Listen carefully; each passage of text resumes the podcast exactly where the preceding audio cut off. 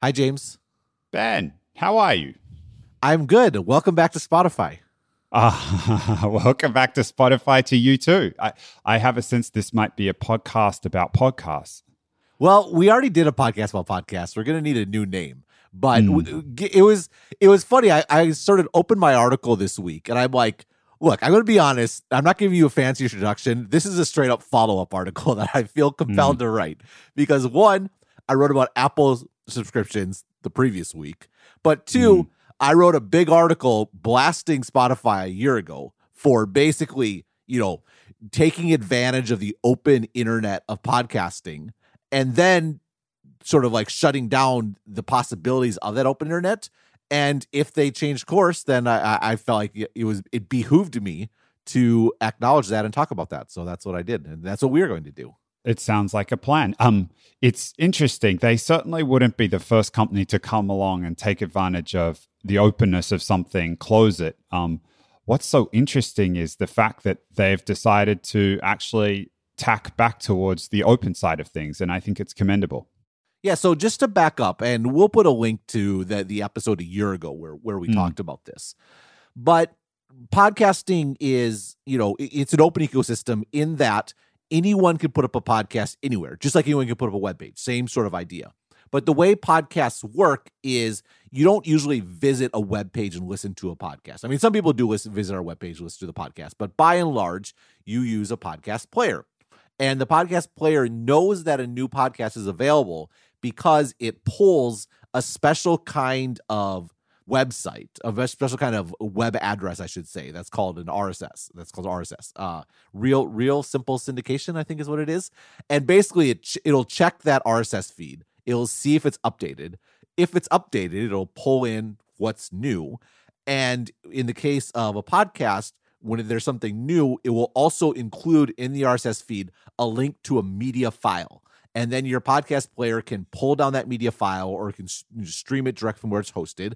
And now you're listening to a podcast. That's why even though exponent is a little more irregular now we're going for about once a month. So we have to squeeze this in. We're squeezing this one in mm. just in time to get it in april. It's okay. You don't need to keep checking the exponent website to see if we posted. Your podcast player will check for you.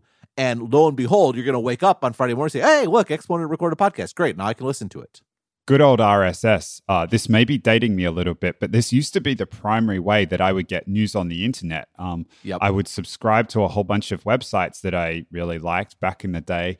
Mac MacNN, MacRumors, and like a few of the regular Mac news sites. That is yeah, I know back. Yeah, I remember MacNN.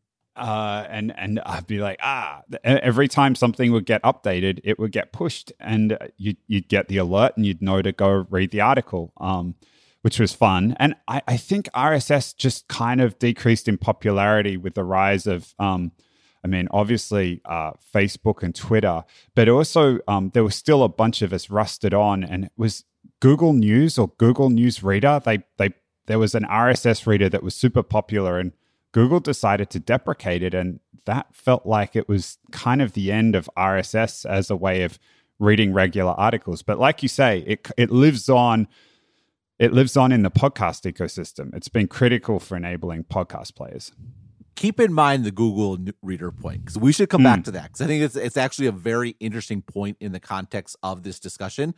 So let, us sort of you know stick a pin in it. I, I mm. there's so many corporatees I want to go here. Let's put it in the parking lot. Let's yep. let's table it for now, uh, and then we'll double click on it later. I, I feel like I'm back in management consulting, Ben.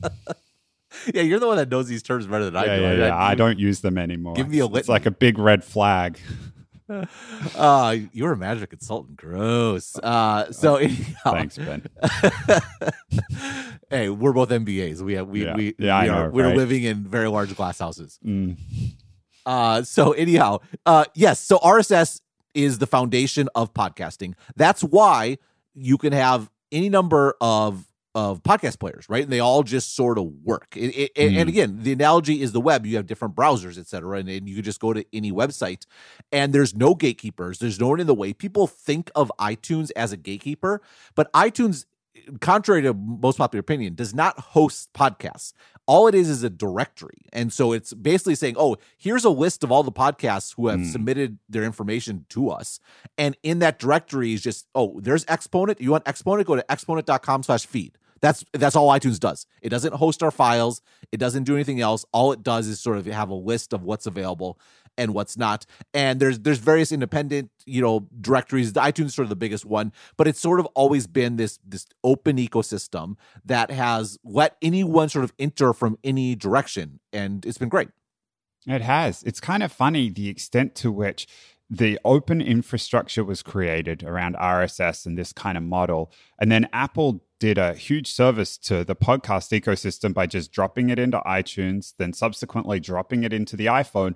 But uh, in a sense, it's kind of not really paid very much attention to it. And that was enough for the podcast ecosystem to explode, I guess, in a similar kind of way as it was enough for the open web to explode. These open standards had. Uh, enough weight bearing ability to them that it just allowed these these ecosystems, these awesome open ecosystems to explode. But inevitably you get enough interesting material out there and people start to like okay well this is a way in which it can be improved and one of the ways in which we can improve it and make money is by closing it and making some stuff proprietary which is what makes the podcast development over time very interesting because the, the reality is is that things centralize for a reason. They centralize mm. because it becomes a better way to experience it, right? The reason Google came to prominence in the case of the web is because the web was overwhelming, right? There's mm. so much stuff out there. You needed a way to navigate it, and Google came along and was such a better way to navigate that it basically became the front door of the internet. Now, it's kind of a weird front door, and the reason why this analogy falls apart when you talk about things like antitrust is because you're talking about a front door door for something that has no walls, right? Mm. So you, mm. you can you can enter the web anywhere you want to. People enter via Google because they choose to, because it's such a more convenient way to operate. And that's why, you know, all these sort of like saying that Google is a monopoly, like they have monopoly on what on the web? Like, well, no, you can get to the web anywhere you want. And, mm. and, it's why I always, you know, push back on these companies that are like Google ought to use, you know, ought to put use our our, our information in their results. So they, you know, especially their their box breakouts or whatever it might be. And it's like people could type your service, they could type yelp.com in their browser and go there. It's like mm. this entitlement to Google putting you up top instead of just doing your own user acquisition and acquiring users on your own. Like, like it, it, again, I'm sympathetic to the fact that most people use Google, but it just structurally speaking, it's very important to understand that people go there because it makes the entire thing easier to use. No one's yeah. forcing them to go there.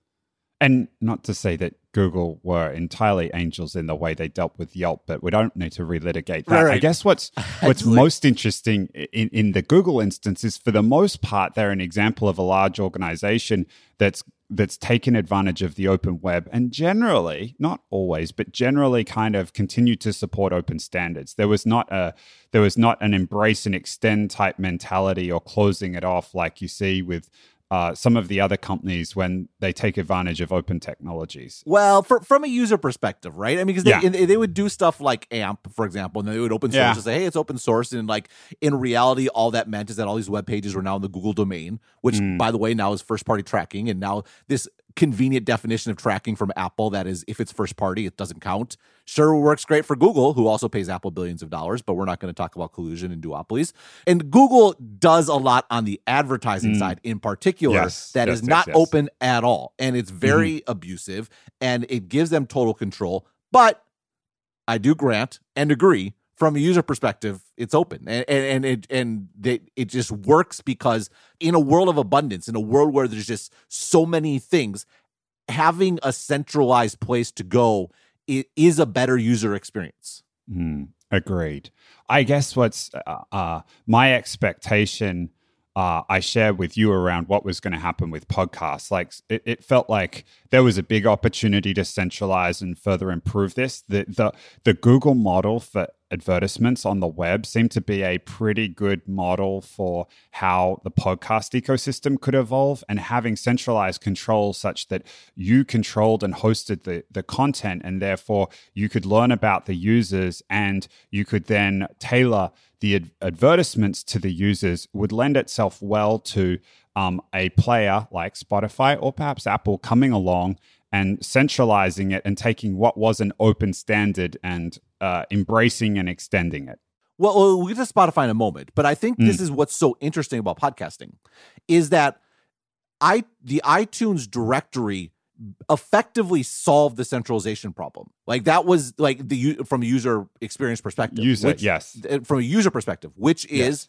that there was one place to go to find all the podcasts in the mm-hmm. world. If you the only way you could find podcasts was to go to every single individual site mm-hmm. and you had to discover them yourselves, like that's very, a very daunting problem. And there would have always been an opportunity, like the Google opportunity, mm-hmm. to come in and centralize and, and to pull everything. Again, not by force or fiat or or or you know locking people in, but by being a better experience, by yeah. being a place to go. And that's exactly what the iTunes directory was. And and what's so interesting is Apple's motivation for the iTunes directory. You have to go back to I think it was 2005 was they wanted to sell more iPods, right? Mm. Like it was like, what's another way to drive more usage of iPods? We want people to buy them more, have more usage for them. Oh wow, there's mm. this new audio format that's been around for yeah. four or five years, or five or six years. That they're they call they're calling them podcasts because everyone listens to them on iPods. We should embrace this, and mm-hmm. so they embraced it. But but what's so critical? It's so critical is the they did it. They embraced it because they wanted to sell more iPods, and the reason that matters is that's why they only took centralization halfway. So all they did was create that centralized experience because all they cared about was the user experience because they wanted a superior user experience such that people would buy more iPods. And, and it worked. And what's so interesting about that is because they got there first, because they created that centralized user experience first and then stopped, it, they kind of won the space, mm. but the space never it, it was stunted. It, it kind of never grew beyond that because there was a centralized player, but the centralized player wasn't doing anything, right? And so imagine if Google had one search and became the centralized player and never monetized. That's yeah. basically what happened. Right. And, and people think, oh, that sounds great. Google with no monetization.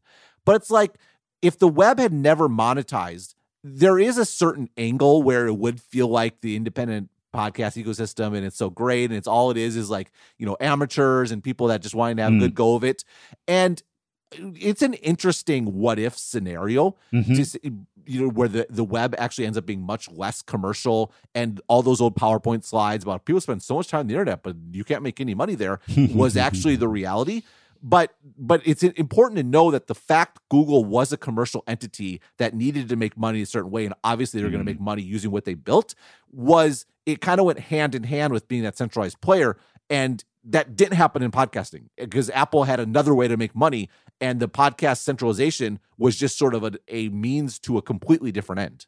The, the comparison with the web and just Google versus Apple in this sense, and necessity being the mother of invention, Google had to find a way of monetizing. And so they built the ad- advertising uh, platform that then spits off money now. Um, versus Apple just having another way of making money and therefore not really taking it any further is really interesting. And I, I, there is an aspect of the indie nature of um, the indie nature of the podcast ecosystem that does feel different to the web. And I must confess, I kind of enjoy it. But I, I think we should explore this uh, further. This this stunted. I mean, th- the obvious result is it's been a stunted way of podcasters making money on the internet, right? Like if you wanted to do advertising, for example, you as an independent podcaster had to go around and do it yourself. And compared to a centralized platform like with Google, which they run with their ad network, where you just do bids and they make the market. And obviously, uh, there's so much more scale to the market. Um, it's it's it's a very different experience as a podcast creator and much harder to make money. Right, which is why you end up with, you know, everyone knows the, the podcast advertisers, right? Like mm. Squarespace, mm. right? I, am sure we've covered this before, but, you know, why is Squarespace a podcast advertiser? Well, what is the Squarespace product? You go to Squarespace, you set up a website, and you buy a domain name. And once you've set up that website and bought a domain name, you're going to pay for that website and that domain name mm. Basically until you die, right? Especially if you connect your email to it and all these sorts of things like, oh, you have your own custom domain, you're very special. And it's like you're paying, you know, what, mm. 10, 15, 20 dollars a year, however much it is, but your lifetime value is actually huge, right? Mm. And so which means that that it is worth a lot to a company like Squarespace to acquire a user. Their, their, their customer acquisition cost can be higher than normal. Well, how the issue with podcasting is it's a lot of work you have to get someone to say your ad. They're going to like read it themselves usually. It's not like you can pre record it and insert it. Someone has to read your ad. You have to follow up with them. You have to make sure they read it correctly. Like you have to put in a code. Then you have to have to wait to, to mm. track that code when they put the code on your website and give a discount. And it's a it's a really manual process.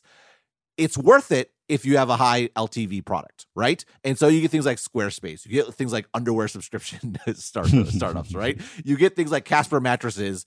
Why? Because it's like a two thousand dollar purchase or fifteen hundred or five hundred dollar. I how much yep. it is, but you get basically things that have high customer value that can bear high customer acquisition costs, and and it works great for them though because there's very little competition, right? right. There's not that many people that that want to do advertising. That's why you hear the same one sort of again and again, and it's kind of charming, right? It's always was always the same advertisers forever, and it kind of fit the charming nature of indie podcasting. Mm. But it's important to note, and you're going to hear people that that that long for this world and wish you could have that world forever. It was a world that only a few people were ever going to win in right? Like you you had to be be there relatively early, be relatively large, have a certain number of because again, it's not worth the effort for one of these advertisers unless you have tens of thousands of subscribers. That's the only reason they're they're, they're getting bothered. Right. It's a lot of work for them, right? So they're that whole idea of the web where you can be small and there's lots of ways to mm. monetize in different ways was always going to be shut off. So you had this weird scenario where the high end, the total market was always going to be stunted even as the only ones that would ever succeed had to be relatively large. Like you had mm. to be hmm. a large fish in a small yeah. pond. Yeah, yeah. There's this big dead weight loss because the cost, right. uh, the cost associated with uh, you being a smaller advertiser or you being a smaller podcaster, like a smaller advertiser who couldn't bear the cost of going around and doing all the things that you were talking about, they just wouldn't bother. And the smaller podcaster who only had a, a smaller audience or was starting out, they wouldn't be worth it for most advertisers to go around and like like you had to get above a certain threshold on both sides. And so there's this big chunk in the middle of both podcasters and advertisers that were cut out. And yeah there's this charming nature to podcasting for sure. And you see in a podcast directory, there are plenty of podcasts started, but I wonder how many of them haven't received the love and attention they otherwise would have gotten because people couldn't make it compete with their day job. No, for sure, for sure. And people have tried to solve this, right? To figure out if we can get like targeted advertising. And, you know, this is why I defended targeted advertising because it, it really works out for the little guy. Like, mm. whether it be the small advertiser or the small publisher because it, it, when you have someone in the middle being a market maker, mm. that increase in efficiency it, it brings more people on board. It makes it makes sort of that that market available to more people in, in, a productive way, and it makes the market larger as a whole because it brings out way more advertisers. The market's larger, and it can reach down to smaller publishers. Like there's real benefits to this sort of market making capacity, mm. where you know where Facebook makes a market yeah. not for Procter and Gamble. They don't have any problem advertising, right? But they make a market for the Shopify merchant who mm-hmm. has a little shop and can actually reach people that that, that they want to reach because and I this is why I've always defended the model because when the, the whole internet is your addressable market, that's awesome.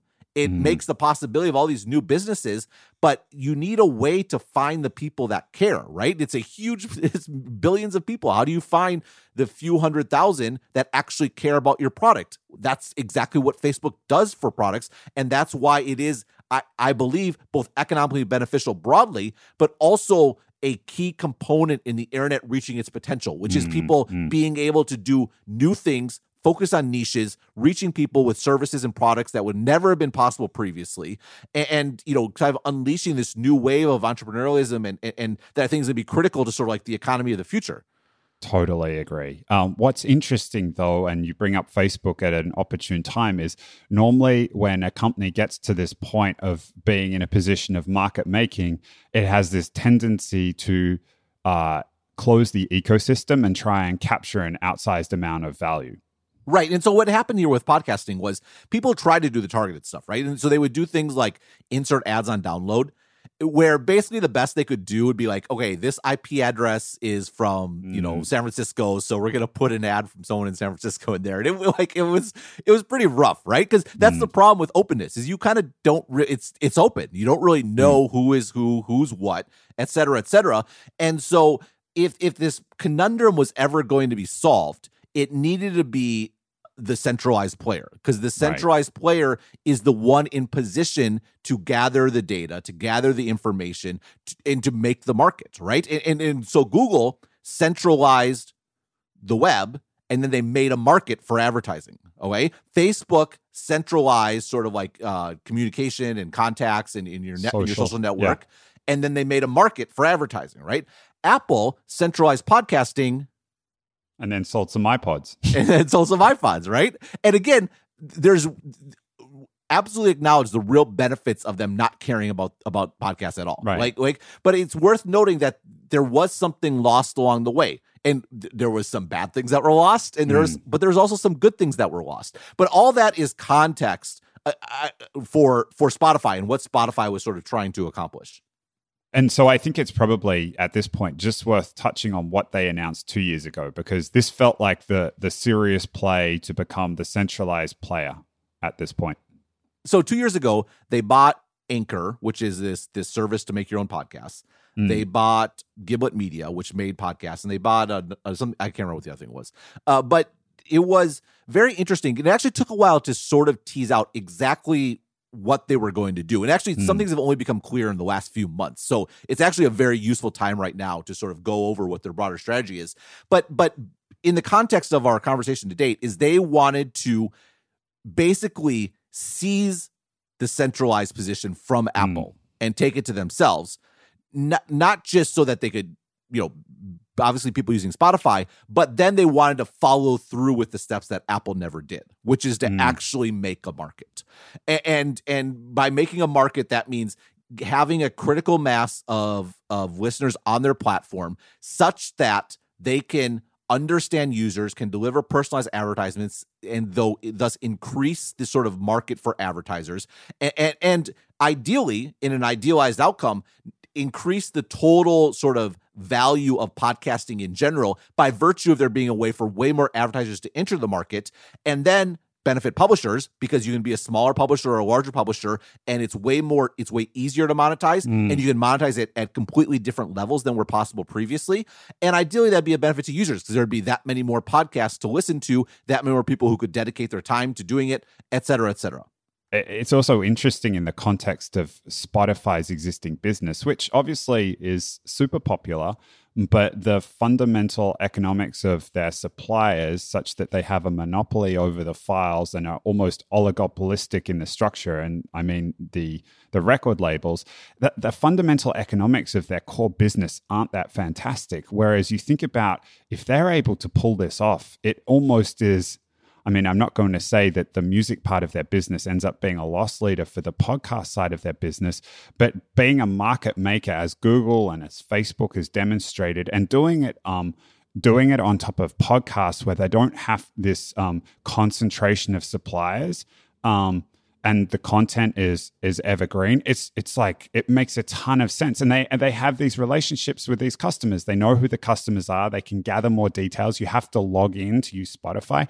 They're just well positioned to do it and it, it looks like an extremely attractive market compared to the business that they're already in. Yeah, it, that, that's absolutely right. And, and I think the the main thing that I've realized over the last two years is the path to Spotify, to my mind, I still think is is exactly what you said. It's ma- making a market, right? And then taking their skim by by virtue of having made that market, just like Google, just like Facebook. Mm-hmm. I don't know that podcast advertising is ever going to be that large, but mm-hmm. there's a substantial opportunity. like the PowerPoint slides today show amount of time devoted to listening to podcasts and then amount of monetization going, amount of advertising going to podcasts, and it's wildly out of whack, right? There's mm-hmm. a there's a lot of of money to to be made not by taking it from someone else, but by literally creating creating opportunities that were not there previously. And the nature of podcasting too versus versus the written web. Like people have this deep like typically a deeply focused and concentrated and like they build a relationship up with the, the folks that they listen to like you dear listener might feel towards us like people are deeply concentrated these ads are highly effective well, it's interesting because I think well we'll get to that, get, get to that in a moment because mm. there's a there's a couple other things going on. One other thing I have come to realize is that Spotify it's not just an ad play. Like they, have said this again and again that the more people mm. are using the Spotify app, the more they listen to podcasts, the more they convert to being paying subscribers, right? Because mm. Spotify has an ad supported tier. And so, uh, you know, like I think a little more than half their user base uses Spotify for free and they hear ads while listening to music. And of course, they listen to podcasts, but they're more likely to convert and so Spotify can make money coming and going. They can make money because they'll continue to advertise in podcasts, but they can also make money from subscriptions. So they do sort of have a. It's interesting because uh, kind of like Apple had this other way, other reason to to mm. to do podcasts. Spotify has another reason too, but it, it it very much is focused on more centralization, right? Getting people on our app even more. That's number one. Number two, the real market making opportunity, it's important to note, is not having podcast hosts read more ads because that has all the problems of getting the person to do it, tracking, et cetera, et mm, cetera. Mm, mm, the mm. real opportunity, and Spotify has developed this, is where you're inserting pre recorded ads. But you're delivering them on a customized basis because the key, and this is actually super important to to how we all tie into Spotify, which is that Spotify does not deliver you an MP3 player like most podcast players do the, uh, they don't do it for music they don't do it for for whatever. The way pot the way spotify works is they stream everything. So if you don't have uh, i mean you can download i think files to your device mm. if you explicitly it's like netflix if you want to. But by and large when you listen to something on spotify it's coming streaming down from spotify servers and you're sort of listening to it as it streams down. And so what that means is the way podcasts work on spotify is they didn't build an alternate infrastructure on rss to sit alongside their music streaming service they plugged podcasts into their music streaming service. And so what you do as a podcaster is you go to Spotify and you put in your feed. You have to voluntarily add it add it to the service. And then spot you you you basically agree to an agreement that Spotify says, "Okay, we're going to suck in all your files and then we're going to stream them to people on Spotify." And they're they'll tell you right up front, this is not working the way most open podcast players work. You are sending your files into our closed universe where we can where we can stream stuff. So that, that that's how it works. But the reason this is very powerful is if you want to be a market maker for advertising and you want to deliver personalized ads at scale, well, inserting ads on download based on IP addresses is just is, is it's pathetic, mm. right? Mm-hmm. Compared to Spotify, which to your point, oh, that's James Allworth. He's in Singapore. He's uh you know male between the ages of uh, I won't give it away 10 mm-hmm, to 80 right? Mm-hmm. or whatever it might be right? And, and, and uh, whatever information they have about you. And then as you're listening they can insert an ad and run an auction in real time saying mm. we have this sort of listener that's you know we have an ads inventory available, they can run an auction just like Google or Facebook runs an auction. They're not selling your data; they're selling the opportunity to to advertise against a certain set of you know criteria, and then they can insert an ad for you. And so you and I could be listening to the exact same podcasts or free mm-hmm. music service at the same time. We could come up to a commercial break and we will hear completely different ads because yeah. they'll be customized to us. And basically, it's exactly what Facebook does, but doing it right. for audio. But you, but you have to have Spotify's infrastructure and you have to stream to do it. Mm. it, it that would never work with the way that podcasts work traditionally. I, I chuckled partway through you telling that story, the part where you were like, oh, you had to agree to uh, for them to ingest the podcast. And I chuckled a little bit because I don't think either of us ever did that originally with Exponent, but I think someone, someone else uh, put an, it in. Yep. Another dear listener who was like desperate to get Exponent on Spotify did it for us. yeah, they did, and, and, which is why we we actually had to reach out to take it down. Um, the the other thing that that is that bears mentioning is Spotify is paying music labels every time one of those songs stream. Whereas because podcasts are open and the podcaster is agreeing to allow Spotify to host it. Whereas every every like a song lasts four minutes, and they're paying a record label for a play of a song, and that kind of sucks, especially on the free tier. They are getting to play half hour, hour long, sometimes two hour long podcasts, and not having to not having to pay the podcaster on the basis of playing because it's it's a very again as we mentioned earlier the economics of the market are totally different so not only do they have this potential massive revenue upside they also get a massive cost saving from from uh, steering listeners in this direction so i have to partially correct you and partially say i don't know mm. uh, which is spotify does not pay per play nobody pays per play and it's interesting because Apple put out this this letter to artists suggesting they pay per play, and they don't. It was it was very disingenuous. Mm. Uh, the way it works is there's a pool of money, and that uh-huh. pool and the pool money is determined by how much subscribers pay, right? Because yes. the problem the problem if a subscriber is paying ten dollars a month and you pay per play, and someone like literally left Spotify playing twenty four seven, then like Spotify could potentially lose money on the subscriber, uh, right? T- totally. Sorry, so, you're no, right. No, no, like, no, it's no. I, I, I, it's actually very helpful because I think this is actually an interesting concept. Because I think you're mm. you're half right. So yeah, the, yeah, yeah. The problem is that the amount that the labels paid is based on their share of plays. Yes, which is uh. So so to your point, if more time and more plays are spent on non-label Podcast. content, yeah, exactly. Now it's unclear exactly how that works. Like there was the the there was a contract between Sony and Spotify from like 10 years ago that was leaked. And that's the only time we've ever seen this. And back then mm. Spotify had way lower bargaining power mm. and they were much weaker they needed the labels much more. And in that case, I think that the labels took a share like they were entitled to a share of everything, right? Even if it wasn't label content. Like it was it was super it was a super unfair contract to be honest. Uh I think the way it is today is exactly what you said, where labels get a share of label content, they don't get a share of other shares or whatever. But mm-hmm. I don't know for sure. Mm. But but anyhow, but I think but broadly speaking, I'm 95% you're sure in principle, which is that more plays on non-label content helps Spotify's costs. Right. I don't know the specifics of it, but just to just to sneak in, it's not. It, mm. it, there is no paper pay per play going on. Right. Yes. Yes. Yes. Yes. Uh, otherwise, I'm sitting there as Mr. Record Label executive with with a, a little cluster of computers That's playing right. all my tracks play all day long. That's right. And, and, I think the play per play stuff is actually really interesting because mm. some artists complain about this and some artist groups like demanding pay per play.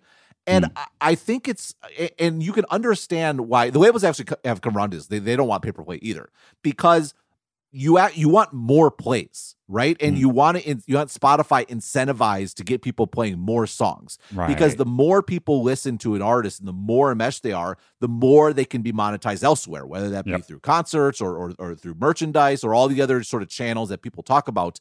And you're dealing in a world of abundance. In a world of abundance, it doesn't make sense to price on an incremental basis. Mm-hmm. Uh, you, and and that's the brilliance of streaming. Is streaming you, you looked at the Napster model, it's like, well, instead of trying to charge scarce prices for abundant goods, what right. if we embraced abundance and said, "Oh, you want music?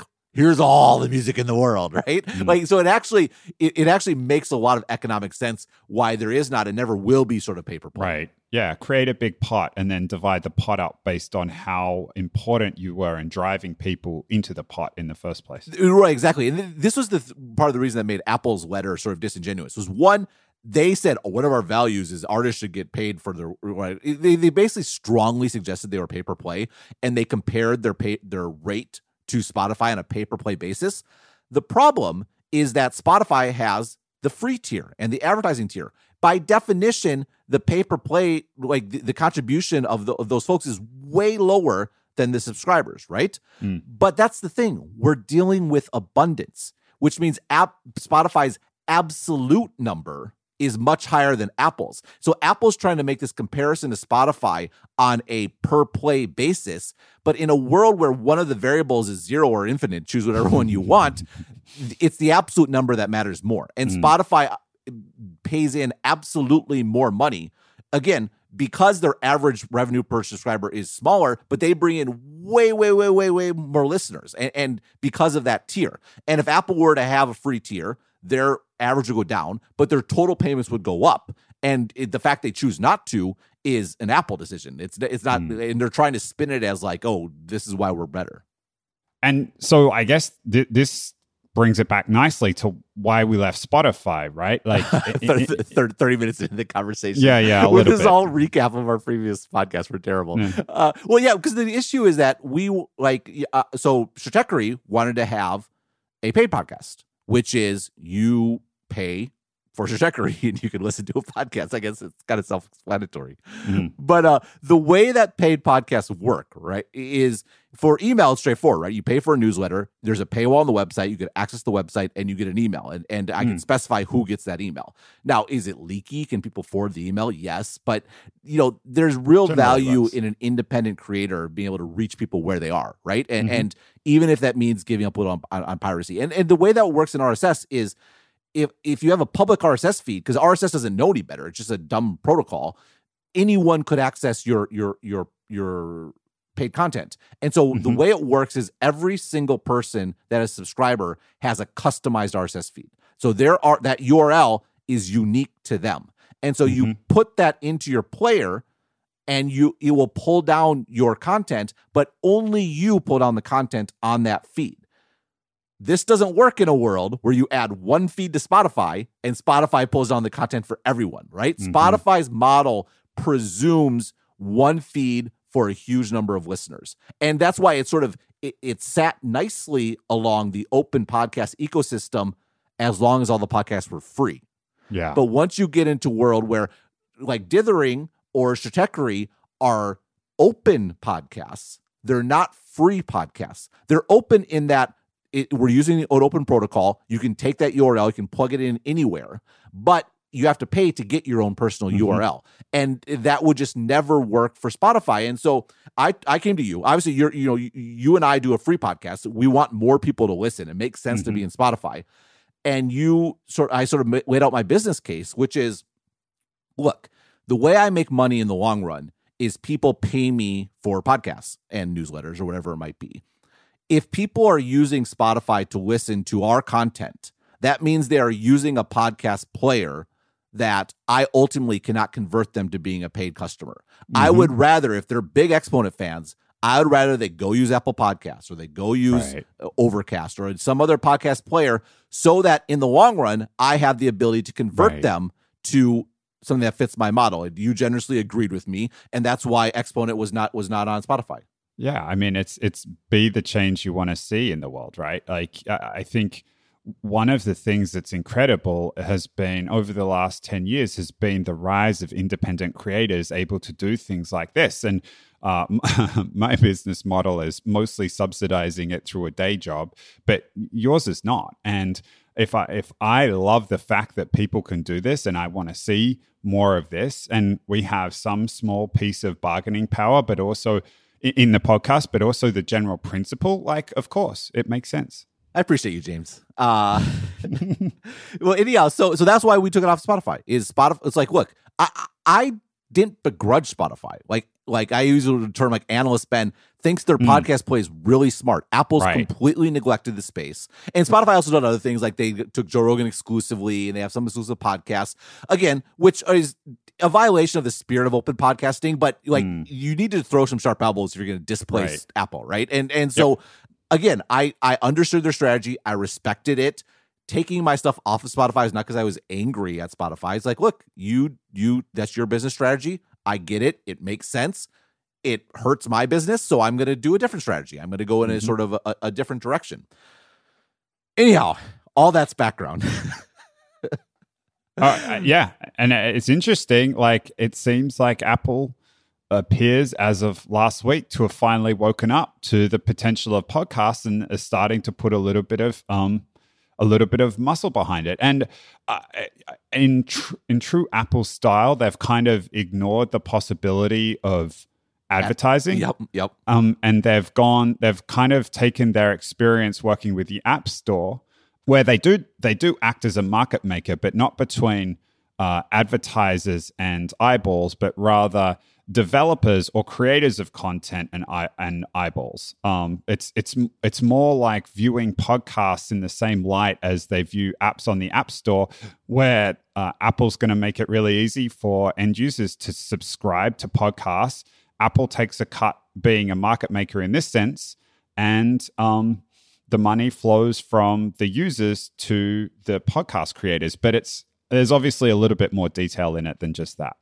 Well, I think that the analogy to the App Store is right, and it, it's interesting because app the the opportunity that follows from centralization is first and foremost advertising, right? That that's mm. that's absolutely the case. And to your point, you know, I was saying that Apple needs to do this for years and years and years, and also saying they're probably not going to do it. But you know, imagine if they had really seized this opportunity, you know, six or seven years ago, they would be absolutely dominant right now. They would mm. completely own podcasts. Spotify would have no way to sort of enter the market. And the reason, you know, that disparity, like, and this is the thing that people that are, you know, long for the, oh, the cute indie world of podcasting and are very upset that it's going away. The problem is when you see those charts on those slides where here's the amount of attention paid to this medium and here's the mm. monetization, and that gap is very, very wide that's uh, it's not it's not sustainable. It's not something that's going to last in in the long run. Again, right. whether you even if you think, and it's very fair to say podcasting is going to get worse, just like the web got worse. I would I think you're probably overstating things a bit, but you could make that argument. It's a fair argument. There's a difference between saying something's good and bad versus whether it's going to happen yeah. or not, right? And, and, I think we talked about this you know, a couple podcasts ago. Like the internet changes things, right? Whether that's a good or a bad thing is a separate question. Right. And that this this change was going to come for podcasts at some mm-hmm. point, and Apple could have seized it, and they just didn't. They they had 15 years to seize it, and they didn't lift a finger. I really like the point about uh, people conflate normative with the fact, uh, with the inevitability of something, and uh, and in fact, in some ways, I, I, almost think that when they take this normative lens to it, it blinds them to the possibility because they don't want it to happen. Yep. And then they don't want to acknowledge it's going to happen. And therefore, they kind of stick their head in the sand. And the the ones that end up winning are the ones like, well, this is going to happen, like it or not. It might as well be me who takes advantage of it. And at least that way, if I take advantage of it, I have some control in the way this all plays out we're going to come back to the thing we put an arrow in, which was the Google Reader thing. So we'll get mm. we're, we're, almost there, and it actually applies to, to this directly. Mm. So quick overview of what's happened. So Apple says they're going to now do podcast subscriptions, right? So it's like you're right, they're finally waking up but they're waking up to like the tiniest fraction of the market, mm. right? Because the real market is advertising. That's the market mm-hmm. that exists. It's always going to be the larger market.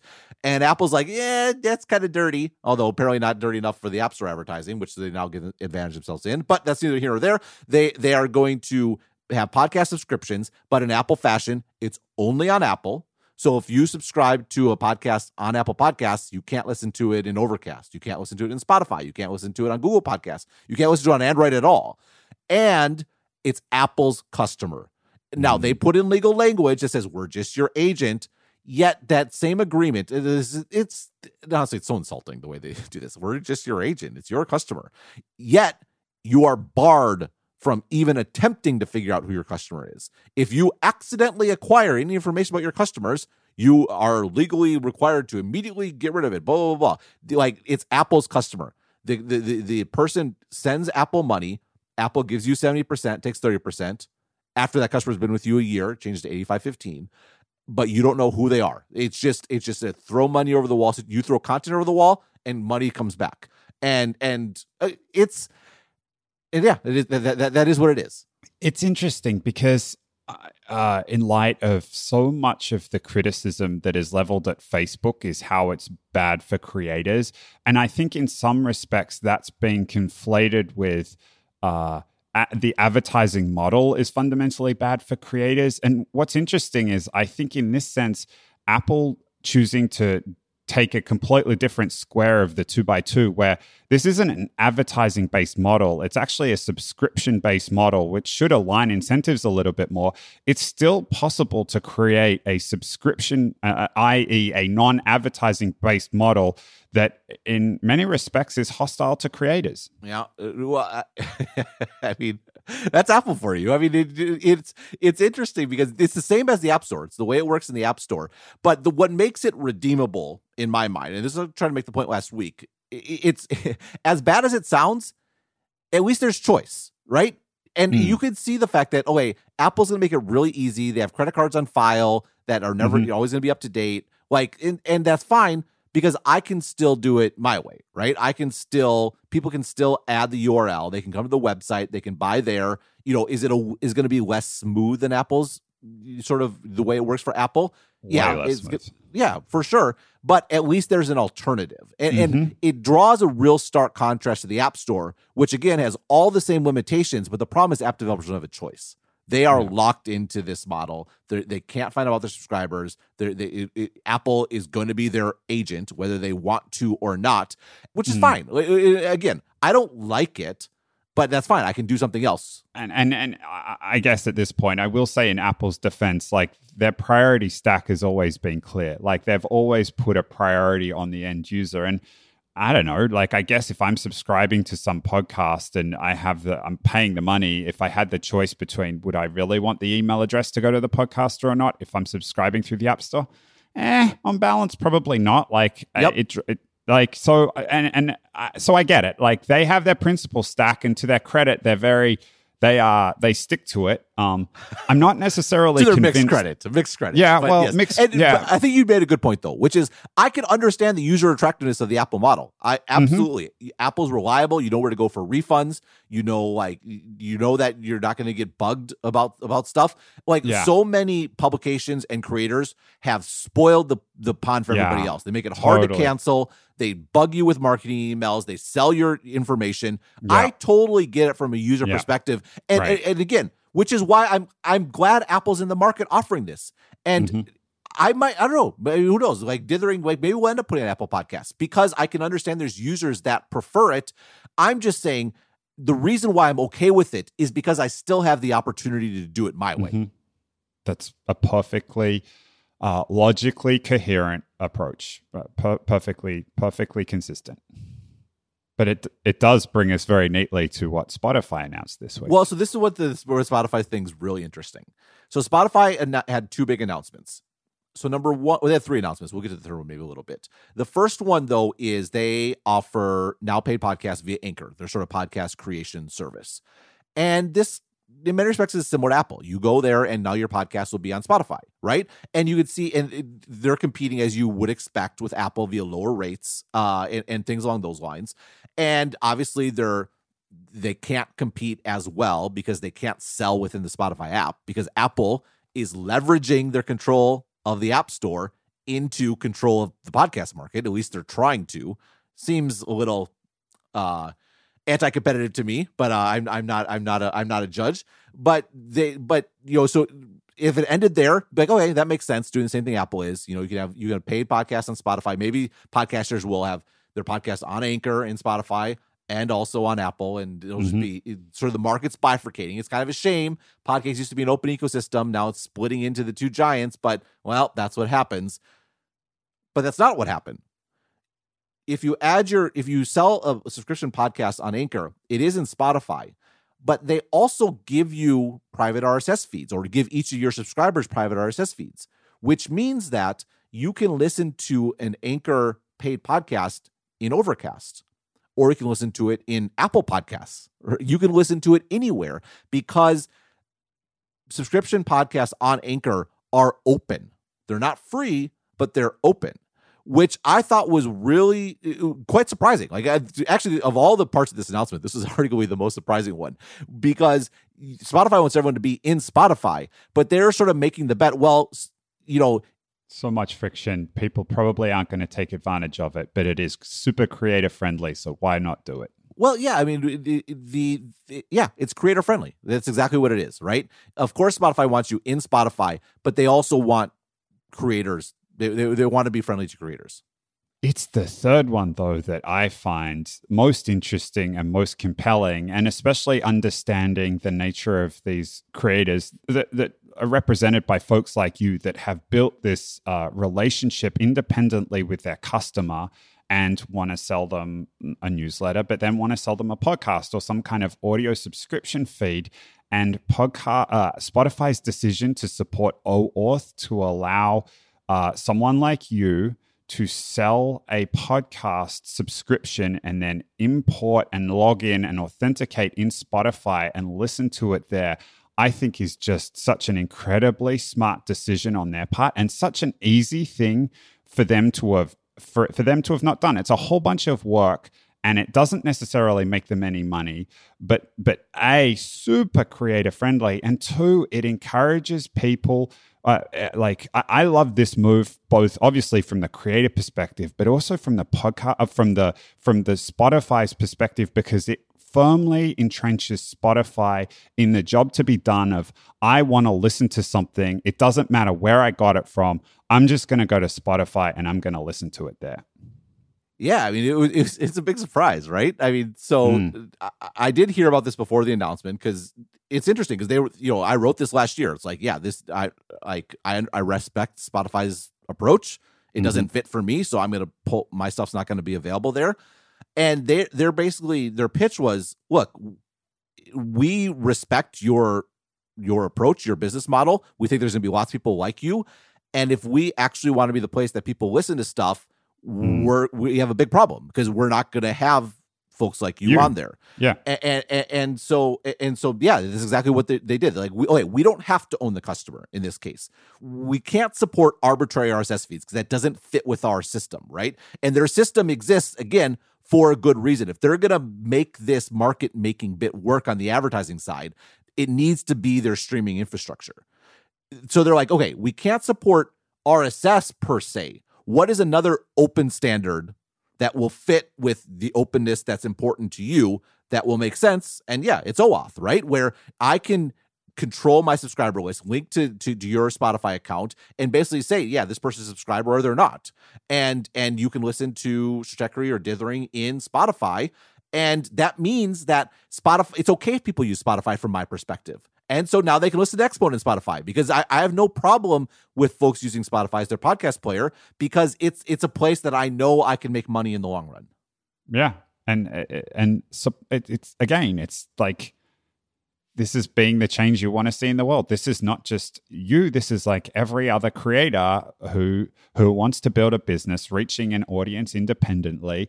And you're seeing this, and this touches very neatly with the topic of uh, uh, that, that we touched on with Substack. Like this model of more and more people are going around the traditional New York Times or whatever it might be, and they're going to build that audience directly. And this enables another prong of that approach, which is to be able to make money from the audio, not just the text, not just the newsletter. It's like uh, you can make money on podcasts, uh, uh, subscribing, creating a relationship directly with your listener, and Spotify supporting that. And I think that's awesome. So here's the question, and this is where we finally come back to the Google Reader question, mm. which is someone pushed back on my article quite a bit this week where I was, you know, I was celebrating this. I think this is great. I'm like, I, and I mm. think everyone else should do it. I think Facebook should have a OAuth for Facebook groups, right? Where Facebook has great, the, the group function is really powerful and really great. Wouldn't it be great if I could leverage that myself, right? Without mm. having to be on the Facebook platform. I'm never going right. to use the Facebook subscription service. Why would I want to give Facebook my customers? It's madness, mm-hmm. right? But if they want to open up their platform so I can use it, that's great imagine YouTube doing the same sort of thing. Like this would be sort of incredible. And I think it would be to their benefit in the long run because they can do what they're really good at, which is serve video. And, and and and creators don't have to be constrained to one format or one medium. They can go across different ones, which I think is going to you're going to see more and more of. And so I'm I'm very pleased about this. I think it's great. It's great for me. I think it's great for Spotify. I think it's great for the world. And mm. yeah, so someone came back to me who's, uh, mm. you know, in, the regular podcast ecosystem. He's like, I, I don't like it. I think you're too enthusiastic. Mm. And his argument was that, look, Spot as you've written, Spotify wants to take over the world. They want like they want to be the Facebook of podcasts. And the problem with that is everyone likes aggregators at the beginning because they really do provide a service. But what happens when they when they win? And then uh, who's to say they're going to withdraw this service or sort of kick you off? And I think that's where the Google Reader analogy is interesting. Google Reader was was great. It, it, it synced. That was the big thing because there was no syncing across devices. And so when mobile came along, if you use Google Reader, it would sync to every sort of RSS reader on your phone or or, or in the cloud or or on your on your desktop. And then Google and so everyone went into, onto Google Reader, and then Google Reader and then Google killed it and they killed it because they of course would rather be on the web and go, see advertisements and easier to track and like rss was always a terrible fit for google's business model. Mm-hmm. and and it kind of killed it helped kill blogging and it helped kill that entire universe. Yes rss reader new ones came along new services but it's never sort of been what it was. And and that's basically his pushback which is like yeah mm. it, everything's great now but what about the long run? I don't buy it and the reason I don't buy it is because I think, uh, and, and I'm going to use some bold language, but I think this is uh, what's happening here is the dawn of a new era, which is so much of the power had shifted to who controlled the demand side. And I think this new era is going to see the control shift back to the suppliers who have an outsized amount of control and or, or an outsized impact. Like if I'm happy to go to Facebook or Google Reader, whatever, like to get commodity stuff. And if it doesn't exist, no worries. But there's there's only one exponent. There's only one Joe Rogan. There's only one of all these things that I really care about. And if Spotify thinks that they can aggregate all the demand and then cut it off, I think as long as as long as the suppliers don't capitulate as part of that, and I think m- many of them now with an understanding of the economics of the business and the importance of uh, owning the customer relationship, my sense is the suppliers aren't going to capitulate. They're going to have other ways of reaching those end customers. And Spotify, in doing this, would end up uh, cutting off its nose to spite its face because the suppliers like if if there's a podcast that I really love or if there's a if there's a creator that I really love, especially if I get used to listening to that person, if it suddenly disappears from an app, I, it's not like I'm going to stop listening to it. I will do what I need to do to to stay connected with that. And I think it would be a mistake for an aggregator to go up against a highly differentiated content consumer. And I think this is what we're seeing with Substack and Spotify doing this, Apple now doing subscriptions to podcasts. There's a recognition that these, like you're seeing people leave the New York Times and like go out and, and do their own thing. There are these highly differentiated uh, content creators, and they are going to be kings in the future. So I agree with you and I do think this person's wrong, but I, I think they're, they're, they're they're half right. I think they're right about Apple. Th- this critique, I think, absolutely applies to Apple. I would be very nervous about going onto Apple's platform where I don't know what my subscribers are. I don't have any control. All I get is money coming in, and then that's all I have is the money. I don't have the list, right? What what, what makes this approach by Spotify very amenable to me is they're my customers all the way through, right? Now, if you go mm-hmm. to Anchor, you're paying Anchor. They're like it's it's a bit more like the Apple. They, they, they, say you'll be able to email your subscribers, but yeah. it, it's but in this case, it's my credit card. It's my Stripe account. It's my email address. Uh, the, the maybe people don't understand. Well, this person knows how OAuth works, but like they are signing in to Stratechery if they mm-hmm. want access to this content, which means if Spotify takes that away, okay, my subscribers are going to have to go find another app to listen, but they still can. Th- they're still my subscribers, right? Yeah. And so that's number one. Number two, like to your point, this is a lot of work, right? They're they're investing pretty heavily in a way that it wouldn't really like what what's to gain? What's to gain from cutting off folks like me in the long run? It's very hard to see why you would make the investment now only to pull it back in the right. future. I yeah. Whereas Apple, I'm very worried about Apple closing off Apple Podcasts to adding external feeds, right? Do you think Apple likes it that you can subscribe with Spotify and listen to on Apple Podcasts? Do you think they like it that I can own my own customers and people can listen to Apple Podcasts? I'm quite worried they're going to shut it off and say, nope, if you want to use Apple Podcasts, you pay us. Because that's what they do in the App Store. Like, th- they're the ones I think we should be worried about. They're not creator friendly at all. They are we will make a market and you'll come like they, it's funny it's not quite an agribusiness because it's like a what is agribusiness and they're the most hardcore about it of anyone because there's no there's no sort of escape yeah i i mean look i have i have some sympathy f- I have more sympathy for Apple in the App Store than I think you do. Um, uh, I think that was never an open ecosystem. Apple created it from scratch on their platform. There are security arguments, there are review requirements, like there are all kinds of things that make the App Store different from an open podcast ecosystem. And plus, there's just too much competition for podcasts. For I mean, I certainly see why, given the experience of some creators on Apple, particularly app creators, why you have that fear.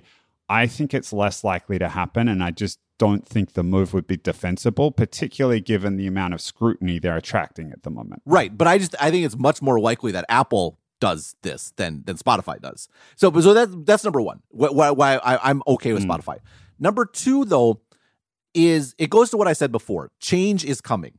Right, mm. and, and that's not again, and I'm not saying it's good or bad, but but podcasting staying this idyllic world where there was never going to be someone trying to centralize it and build an advertising business, and there was never going to be this sort of fight for it. Last. It wasn't going to last. And yeah. you know what? I feel great about my impact on podcasting. I feel great mm. that we pulled it out of Spotify, that we mm. put our stake in the ground, that no, you're we. I'm only going to be in this business if I can own my customers and I can control it. And I'm pretty damn pleased that Spotify agreed. And and yeah. and and you know what? If they're going to meet me halfway, I'm going to meet them halfway. And yeah. is there risk? Yes, life is risky. That's the way it goes. But I'm not going to sit in this world and say, "No, I don't want, I don't want it to stay the way it is yeah. forever." No, like like the, to your point, it's going in a better direction today than it was 2 days ago. And that makes me happy and I'm going yeah. to I'm going to buy in. I'm going to support it and I'm going to put we're in we're going to put Exponent back on Spotify. It's so funny. I, I, I think this was a, a lesson I learned uh, working with my mentor, Clay Christensen, compromise is often seen as a dirty word, but so often is the case that it, it, when done properly and done in good faith, it actually ends up you getting to a better place than you would if you just take a dogmatic point of view and say my way or the highway. And I feel like what they've done here, and especially that that quote by the CTO around we're going to meet creators on their terms, not expect them to meet us on ours and I mean, that's probably a little bit of an exaggeration. There's probably, it is probably a bit of a meet in the middle, but it feels like this meet in the middle is landing us in a really good spot for the podcast ecosystem. And I'm excited to see what happens next. Right. And the compromise is they're still not going to support private RSS feeds, right? Like, mm. which is which is possible. I mean, Google did this hacky workaround because they're streaming. Google Podcast is streaming also, and you can add private RSS feeds to Google, and, and I'm sure they're just brute forcing on the back end. Like Spotify's no, like our struct, like our system is our system, but how about if we did it this way? It's like, yeah, mm-hmm. okay, that, that that that works for me. It just have to be work on my end too to, to you know to make this work. But yeah, it it, it is a compromise. I and and and that's fine. Like when we're it's moving directionally in a better place the, than it was before, and a better place than Apple wants to take it, frankly. And and I'm I'm happy to get on board with that. Yeah, me too. Oh, and, and the other thing, to be honest, and this is I think where I also differ with with this person that I was talking to, mm. is like I think there's real benefits to podcast doing market making, right? To, to pulling all this stuff together, and, and, the totality of their their what they're doing has become clear. Uh, they bought their own podcast host, Megaphone, which is one of the largest ones. Where it's interesting because on Megaphone they are going to do the insert on download advertising mm. bit, but it works better for Spotify because they have the massive user base within Spotify where they can like they're targeting and understanding like like those whatever they insert on download is gonna the CPMs gonna be way lower, but their understanding of the market and ability to create a market because that's mm. in conjunction with their streaming insertion right. is going to be it's going to be better it's going to be more attractive you know and, and, the big thing is advertisers instead of targeting shows they'll be able to target audiences right and right. and that's you know just much more compelling from an advertiser perspective and i think i again it could be good or bad. You can argue the web's been good or bad, but making the making a market and fixing this monetization hole, I don't think is necessarily the worst thing in the world for podcasts generally, even if it's not so good for the former big fish in a small sea. Yeah, sure.